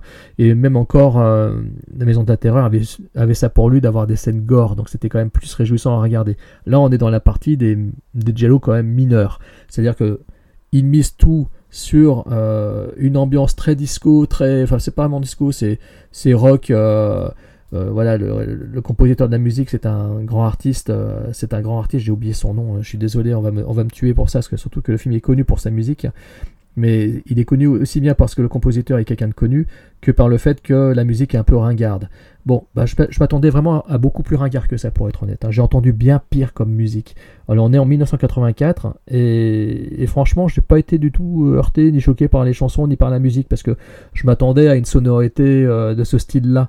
Donc, euh, j'ai pas été choqué particulièrement par la musique euh, de, de Murder Rock et euh, j'ai plus été choqué en fait par le fait que qu'il n'y ait pas vraiment de de meurtre sanglant ou choses comme ça. Je m'attendais à un truc un peu plus nerveux, un peu plus violent de la part de Shofulci, surtout, voilà, c'est un petit peu décevant. Donc si on s'attend à des meurtres graphiques, je préfère vous prévenir, c'est plus du côté de Lamberto Bava et des Gialli qu'il a tourné dans les années 80 qu'il faudra se tourner, hein, ou même de ceux de Lamberto Lenzi. Voilà. Euh, ici, c'est vraiment timoré à ce niveau-là. Par contre, là où c'est intéressant, c'est euh, au niveau de la mise en scène. Il y a des effets de mise en scène, il y a une ampleur, comme je trouve, qui est quand même assez conséquente chez Fulci que n'avait pas, par exemple, Lamberto Bava. Même si je le trouve sympathique. Chez Fulci, dans Murder Rock, il y a quand même des, il y a quand même des séquences, je trouve, qu'il y a une, il y a une volonté de mettre en scène quelque chose. Il y a deux, trois scènes de meurtre, de mise à mort que je trouve. Il y a le côté clinique. Euh, pourtant, ça se passe pas dans un hôpital, hein, ça se passe plus dans une salle de, de danse, euh, etc. Et, et je, avec les vestiaires, et, etc. Et je trouve qu'au niveau des cadrages, au niveau de la profondeur de champ, au niveau de l'utilisation du mobilier, je trouve que dans Murder Rock, il y a une volonté de créer quelque chose de façon assez géométrique que j'ai trouvé assez fascinante et qui m'a euh, plutôt plu. Donc c'est pour ça que j'ai pris plaisir à regarder ce film. Je pensais franchement voir un, très mauvais Fulci, hein, parce que je connaissais sa réputation, et je pensais que ça allait être aussi difficile à regarder que par exemple son Manhattan Baby, qui devrait sortir aussi, je crois, et qui pour le coup, euh, qui était sorti aussi en DVD euh, chez Neo Publishing, je crois, euh, qui pour le coup était vraiment, est vraiment encore euh, aujourd'hui irregardable. Là par contre, Murder Rock, bah, j'ai pas trouvé ça irregardable. Alors c'est vrai qu'il faut se coltiner, par exemple, dès le départ, 6 minutes de chansons avec des filles qui se trémoussent en lycra, à la bonne époque de Perfect. Ça comme c'était un problème. Et voilà. Et avec Véronique et Davina. Alors c'est vrai que ça peut heurter. Euh, Il y a des chorégraphies un peu ringardes peut-être, mais bon, moi je trouve ça mignon à regarder. Euh, ce côté un peu étise, le charme, euh, cette, ce culte du corps est assez fascinant. Et finalement le film tourne un petit peu autour de ça, avec aussi le modus operandi du tueur qui n'est pas sans rappeler celui du, de- du, du ventre. La Tarentule au ventre noir. Ou le ventre noir de la Tarentule. Enfin, ce Giallo qui est assez culte aussi, avec un énorme casting féminin, dans lequel il y a un tueur qui tue avec euh, une pointe, euh, comme ça, une aiguille. euh, mais sauf que la Tarentule au ventre noir, de mémoire, est beaucoup plus graphique que ne l'est Murder Rock, malheureusement. Murder Rock est donc, je vous l'ai dit, moins, moins graphique. Mais voilà, donc il y a quand même des choses très positives à dire sur Murder Rock. Et finalement, ben, le fait qu'il sorte dans une belle édition comme ça, ben, ça fait plaisir parce que le film méritait d'avoir une édition quand même qui défende cette œuvre. Voilà, je sais pas comment ils défendront les autres. Voilà, parce que quand même, euh, Fulci sur la fin de sa carrière, c'était pas GG, on va dire. Mais c'était quand même un réalisateur qui, euh, même si on ne l'aime pas, avait quand même quelques fulgurances nauséeuses, malsaines, malaisantes. Euh, ça a été l'objet d'un débat le week-end dernier avec Thibaut. et il, est, passé, on, s'est vu tous les deux et il on a évoqué Fulci justement. Et c'est marrant parce que je sais que lui n'aime pas du tout Fulci, il s'est forcé à le regarder. Euh, Là, il doit regarder euh, du Dario Argento justement, dans, le but de préparer les Masters of Horror. Euh, mais c'est vrai que c'est marrant, hein, il est très clivant contrairement à Argento, Fulci, c'est très curieux. Alors que pourtant, je trouve que Argento a fait bien pire des fois quand il est parti dans des mauvais films, comme Dracula 3D par exemple, ou même Giallo, il a fait quand même bien pire. Mais voilà, donc Fulci, il y a quand même quelque chose. Et dans Murder Rock, ouais, comme je vous l'ai dit, il y a cette, je sais pas, cette mise en scène, ce, ce côté euh, euh, bleuté, ce côté clinique, des cadrages, etc. Il y a un côté qui met une ambiance assez froide, assez méchante, assez cruelle pour ces poupées de chair finalement qui, qui passent plutôt bien à l'écran. Donc voilà. Et puis surtout, je voulais terminer. Oh, tu l'as vu Murder Rock, j'imagine. Excuse-moi. Alors, je l'ai vu, il y a, il y a- ouais, je l'ai vu il y a quelques années. En fait, j'avais trouvé ça assez sage pour un Fulci, en effet. C'est-à-dire que techniquement, il est censé être, censé être un peu plus, euh, voilà. C'est vrai que c'est pas, ouais, c'est pas le, c'est pas un film déshonorant, mais bon, c'est pas, c'est pas exactement le meilleur, le meilleur Fulci. hein. C'est vraiment réservé, euh, réservé aux complétistes, on va dire.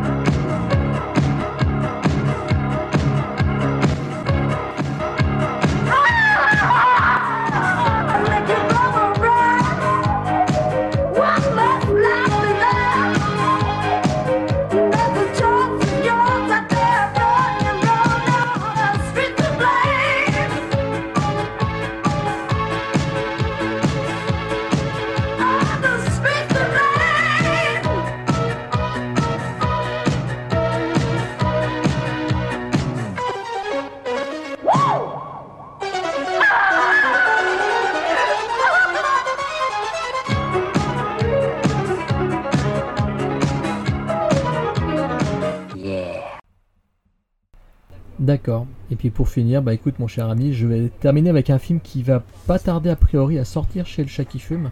Alors euh, voilà, quand il l'annonce, il faut compter plusieurs mois après, je pense.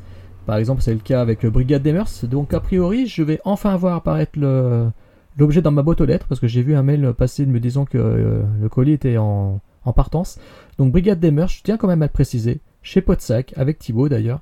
Nous avons énormément défendu ce film il y a peut-être deux ou trois ans, peut-être même plus quand on l'a découvert en faisant euh, une session euh, Max Pécasse comédie euh, des années 80. Et Brigade des Mœurs, pour nous, ça avait été une énorme claque. Une grosse claque dans la gueule parce que le film est très outrancier, très outré dans tout ce qu'il fait. Et voilà, ça va très très loin. Donc nous, ça a été un énorme plaisir, à la fois coupable et à la fois juste jouissif pour son côté ultra-violence, euh, euh, voilà, frontale, euh, cruelle, vulgaire, mais surtout très très vulgaire. Et puis surtout là au final qui est proche du slasher. Il y a un final proche du slasher dans Brigade des Mœurs. Vous verrez, si jamais certains d'entre vous l'ont commandé chez, chez le Chacu Fume, vous verrez qu'il y a un énorme côté slasher. Et donc, voilà, donc le film Brigade des euh, voilà, avait été annoncé il y a moult mois chez le chat qui fume. Et a priori, bah, ça y est, il va atterrir dans les, dans les bacs sous peu et dans les boîtes aux lettres. euh, voilà, donc euh, il est parti, euh, il vient de partir. Donc, donc ça c'est cool. Et donc justement, ils ont annoncé ce film dont je voulais vous, parler, qui est un film de 1988 qui a été écrit, réalisé par Frank La Loggia. Un mec d'origine italienne certainement, puisqu'il habite en plus en Toscane, d'après ce que j'ai compris, et qui avait réalisé un film qui s'appelle Effroi, Fear, Fear No Evil euh, dans les années 80, au début des années 80. Et donc avec Lady in White qu'il a écrit et réalisé, il s'est inspiré en fait de la, bah, la fameuse légende de la Dame Blanche, hein, cette, euh, voilà, cette Dame Blanche que l'on connaît sur tous les continents. euh, sur tous les continents. Et euh, ce film est avec euh, Lucas Haas qui a affronté des méchants bonhommes dans Witness, témoin sous surveillance de Peter Weir avec Harrison Ford, et que l'on a vu depuis dans d'autres films, dans Inception d'ailleurs, dans Mars Attacks de Tim Burton, etc. Et autre petite anecdote, alors c'est vraiment lui que l'on connaît surtout du casting, le reste du casting où je vous avoue, euh, aucune tête pour moi qui était vraiment réellement connue. Et on a euh, comme chef-op euh, Russell Carpenter qui n'avait pas encore été oscarisé pour notamment la photo de Titanic. Ce qui est très intéressant dans ce film, euh, quand je l'ai regardé, je connaissais que sa réputation et son affiche, c'est tout. Donc je l'ai lancé, euh, je vous avoue, je l'ai trouvé en téléchargement il n'y a pas longtemps euh, sur un site bien connu que je, dont je tairai le nom. Donc voilà. Et voilà, je l'ai chopé, je me suis dit putain, il est disponible, je vais le regarder en HD et tout ça. Et je le prendrai chez le chat qui fume évidemment, rassurez-vous. Et donc je me suis pris une énorme claque. Alors des voix, déjà, déjà au niveau de l'ambiance. Parce que c'est l'histoire d'un petit garçon voilà, qui un petit peu martyrisé au collège, on se moque un peu de lui, parce qu'il est un petit peu décalé, il est un peu étrange. Et le soir d'Halloween, où il a son masque de Dracula sur la tête, euh, il y a deux camarades qui lui font une sale blague, et qui se... en fait, euh, à, cause de, à cause ces deux petits cons, il se retrouve euh, enfermé dans, le collège. Ou dans son école. Enfin, en tout cas, il est enfermé. Et donc, il se réfugie dans le, grenier. Et dans le grenier, il va assister à quelque chose de très particulier. Il va assister à une présence fantomatique. Et, a priori, d'une petite fille en robe. Une petite fille en robe, en fait. et il va donc être effrayé. La petite fille en robe va le voir. Le fantôme va le voir. Et à ce moment-là, elle va revivre, en fait, son, meurtre. Elle va revivre son meurtre. Donc lui, forcément, le gamin, il est terrorisé. Ça se passe en pleine nuit. En plus, c'est l'affiche du film. hein. C'est quand on le voit avec son masque dans le tout qui se terre près d'une fenêtre avec la pleine lune derrière. euh. Donc ambiance très spectrale à ce moment-là. Et en fait, euh, il va manquer d'être agressé, d'être tué par une personne en fait qui a priori euh, cherche quelque chose sur place. Parce que si le, gamin a vu le fantôme de la petite fille à cet endroit-là, c'est qu'il y a eu un meurtre à cet endroit-là. On suppose qu'il y a eu un meurtre. En tout cas, en tant que spectateur, dans les premières minutes, on devine ça. Et donc en fait, voilà, le petit garçon va se retrouver en fait presque tué par, on suppose, le meurtrier de la petite fille. Et tout le film en fait après va, en fait à partir de là, l'histoire va vraiment démarrer. C'est-à-dire en fait il aura eu une expérience de, mort imminente, euh, Lucas Haas, hein, on voit qu'il a une expérience de mort imminente, un peu comme Patrick Wilson dans, le, les Insidious. Et euh, il va en fait à partir de ce moment-là être confronté à euh, plusieurs manifestations assez spectrales, assez effrayantes, dont la fameuse femme en blanc, la fameuse Lady in White du titre original. Alors comme en fait il est à la fois confronté à d'autres fantômes, c'est pour ça que le titre français de son exploitation vidéo était Les fantômes d'Halloween. Le titre totalement euh, nul je trouve parce que ça donne pas du tout justice à la vraiment à, cette femme en blanc qui est d'une bien meilleure confection que la malédiction de la Dame Blanche euh, sortie pour le Conjuring Verse, euh, la Llorona, rassurez-vous. Donc là, on est dans un film qui a une ambiance déjà tout de suite, je vous le dis. Ça se passe en 88. Et vous savez que c'est la mode en ce moment les années 80 avec Stranger Things et tous les films, tous les trucs euh, Summer of euh, 88, euh, etc. Voilà, on sait que c'est la mode en ce moment les années 80. Et en fait, pour être honnête, effectivement, là on nage en plein dedans. On est vraiment dans un film qui a une ambiance très proche des Amblin Entertainment. On est très proche de l'ambiance à la Spielberg. La petite bourgade, la famille, le gamin, les autres qui l'embêtent, etc. Il y a une ambiance Spielberg de ouf dans ce film, et là je dis ça dans le sens positif du terme, hein. c'est vraiment qualitatif que je ce que je vous dis là, c'est pas du tout une critique négative de dire qu'il y a une ambiance Spielberg, parce qu'en fait on se sent bien dans ce film. On se sent très bien quand on se sent très bien sous sa couette à regarder un film en dégustant euh, une bonne bière, non je rigole, en dégustant euh, une bonne tasse de thé ou un bon chocolat chaud, c'est parce que je suis vieux que j'ai dit ça. Et euh, donc déjà il y a ça, cette ambiance qui est vraiment géniale dans le film. Ensuite il y a une photographie qui est juste incroyable. Une photo, mais je vous jure, magnifique. C'est-à-dire qu'il y a des passages, alors la photographie très lumineuse dans certains moments où on se sent proche de Spielberg, et des moments très effrayants, très sépulcraux, il y a un côté très, euh, très brumeux, et là d'un coup on plonge dans le gothique et on plonge presque dans le, film, dans le cinéma de Tim Burton. J'ai énormément pensé au cinéma de Tim Burton dans ce film, surtout avec la musique, on dirait que c'était composé par Danny Elfman. J'ai pas été vérifié qui a fait la musique pour être honnête, mais on dirait du Danny Elfman, c'est hallucinant. Et donc, euh, donc voilà, donc il y a une ambiance photographique, une ambiance lumineuse très belle, avec des passages brumeux de marécages, de maisons hantées, euh, euh, de maisons abandonnées, etc., qui rend super bien à l'écran. Le casting est au top. Le casting est top. Les acteurs sont vraiment formidables. Honnêtement, c'est génial. Le- déjà, Lucas Haas est incroyable dans ce film. On pourrait euh, se dire qu'on va avoir du mal à regarder un film d'épouvante dans lequel le héros est un gamin d'une douzaine d'années, mais honnêtement, non, je vous dis tout de suite, ça passe très très bien. Franchement, il est génial dans ce film, le gamin. Il est formidable. Euh, ensuite, le film, voilà, est-ce qu'il fait peur? Donc oui, honnêtement, ouais. je connais sa répute. Euh, il dure quand même deux heures le film. hein. On pourrait s'attendre à s'emmerder, et en fait, on s'emmerde pas une seconde. Et il y a des séquences franchement électrisantes. Alors peut-être que, je sais pas, est-ce que ce soir-là j'étais dans de bonnes conditions? Parce que des fois, c'est vrai que la peur, elle fonctionne un peu comme ça aussi. Je pense qu'on est tous pareils. Des fois, devant un film qui soit disons effrayant, on va, passer totalement à côté, on va, se faire chier ou, voilà. Ça dépend. Combien de fois j'ai été déçu de me dire que je montrais The Thing de John Carpenter à des gens qui le trouvaient nul. Vous voyez, c'est des fois c'est un peu gênant, mais ça dépend d'état d'esprit, ça dépend, je pense, de l'ambiance dans laquelle on se trouve, si on est entre potes ou si on est tout seul. Là, j'étais tout seul à le regarder, euh, j'étais tout seul et je me suis lancé le film. Et pour être honnête, ça a vraiment fonctionné. Il y a deux trois séquences comme ça qui fonctionnent très bien, je trouve. D'autres très bien aussi, mais il y en a vraiment trois qui m'ont marqué. Euh, par exemple, il y en a une c'est euh, avec la musique qui monte en, puissance et avec des sons un peu stridents, un peu dérangeants. On sent le climat de tempête autour de la maison dans laquelle vit le petit garçon. On sent qu'il y a une présence qui approche. Donc ça commence comme une sorte de rêve éveillé, un petit peu à la Tim Burton, un peu brumeuse, pour ensuite se retrouver dans la chambre du petit garçon qui est en train de dormir et qui est en train de d'avoir un cauchemar visiblement.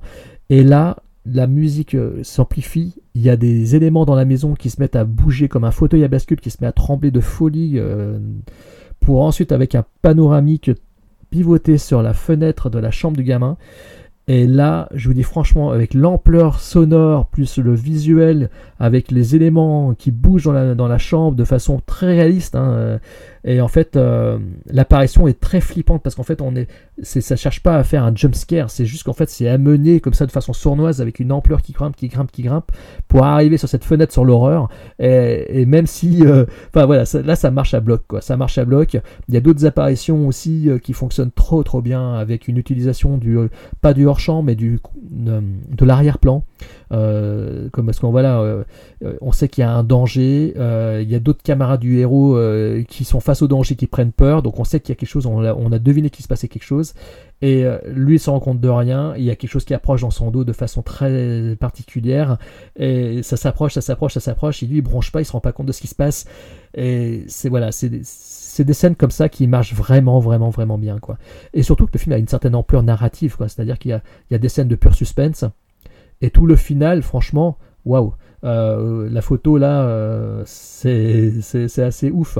C'est on, est assez proche aussi du Mama euh, produit par Guillermo del Toro, euh, le Mama de Andreas Muschietti, euh, par certains moments. Je pense que le réalisateur de Mama avait dû certainement se rappeler de, Lady in White, parce qu'on est quand même assez proche aussi de ce film au niveau thématique, on est assez proche de Lady in White. Et donc voilà, toute la partie finale elle a une certaine ampleur aussi. Elle pâtit peut-être de, cer- de certains effets visuels qui ont un peu vieilli, pourtant c'est des grands noms du effets spéciaux qui sont, derrière. hein. Mais je pense que, voilà, je franchement, c'est fait, ça me fait très plaisir de savoir que ce film va sortir chez le chat qui fume. Donc soit vous êtes patient et vous attendez qu'il arrive, soit vous faites comme moi, mais en tous les cas, euh, croyez-moi, c'est un très très très bon film euh, d'épouvante. Euh, c'est vraiment un, un des meilleurs films d'épouvante que j'ai vu euh, ces dernières années. Je sais pas si tu l'as vu toi, mais Pas encore, mais ça va pas tarder, je pense. Je vais, je vais- je vais être patient, moi, pour le coup. It's 1962. It's Halloween. I wish I was as weird as you. Thanks. There's nothing wrong with the town of Willow Point Falls that a powerful imagination can't cure. But this time, it's not make believe. No, don't hurt her. It was too dark. I couldn't see his face. This time, it's serious, deadly serious. I'm telling you, that doesn't matter. This case has been making monkeys out of all of us for the past ten years. And strange. Very strange.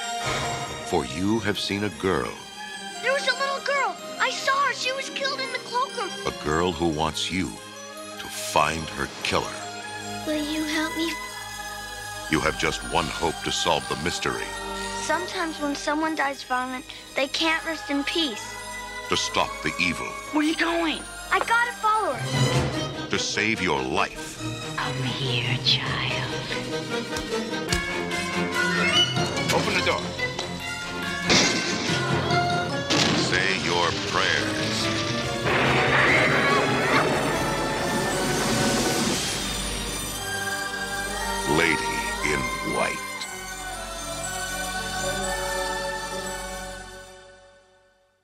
Donc merci à toi mon cher Antoine euh, pour tous ces bons conseils de films et surtout pour ton compte rendu sur le PIF Eh oui, 2023.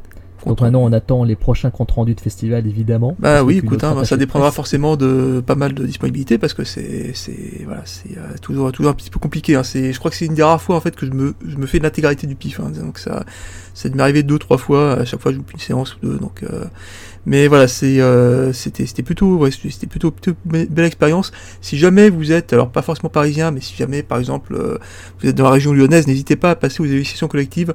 C'est globalement la même équipe. Et il y a pas mal de films en fait je- qui, ont, qui sont passés au pif, qui vont passer aux hallucinations aussi. euh, C'est euh, c'est en milieu d'année, je crois, en mars, je me souviens bien. Donc euh, n'hésitez pas à y aller, à acheter un œil, même pour une séance ou deux, c'est pas grave. Moi j'ai commencé par ça aussi. C'est vraiment, vraiment chouette. C'est surtout l'occasion de voir des films qu'on verra peut-être pas, verra peut-être pas ailleurs, voire même pas du tout. Et bah écoute, merci beaucoup et puis je vous dis à très bientôt pour la prochaine émission de Podsac. En tout cas, merci Antoine, grosse bise à tous et puis on se revoit très vite. Bisous.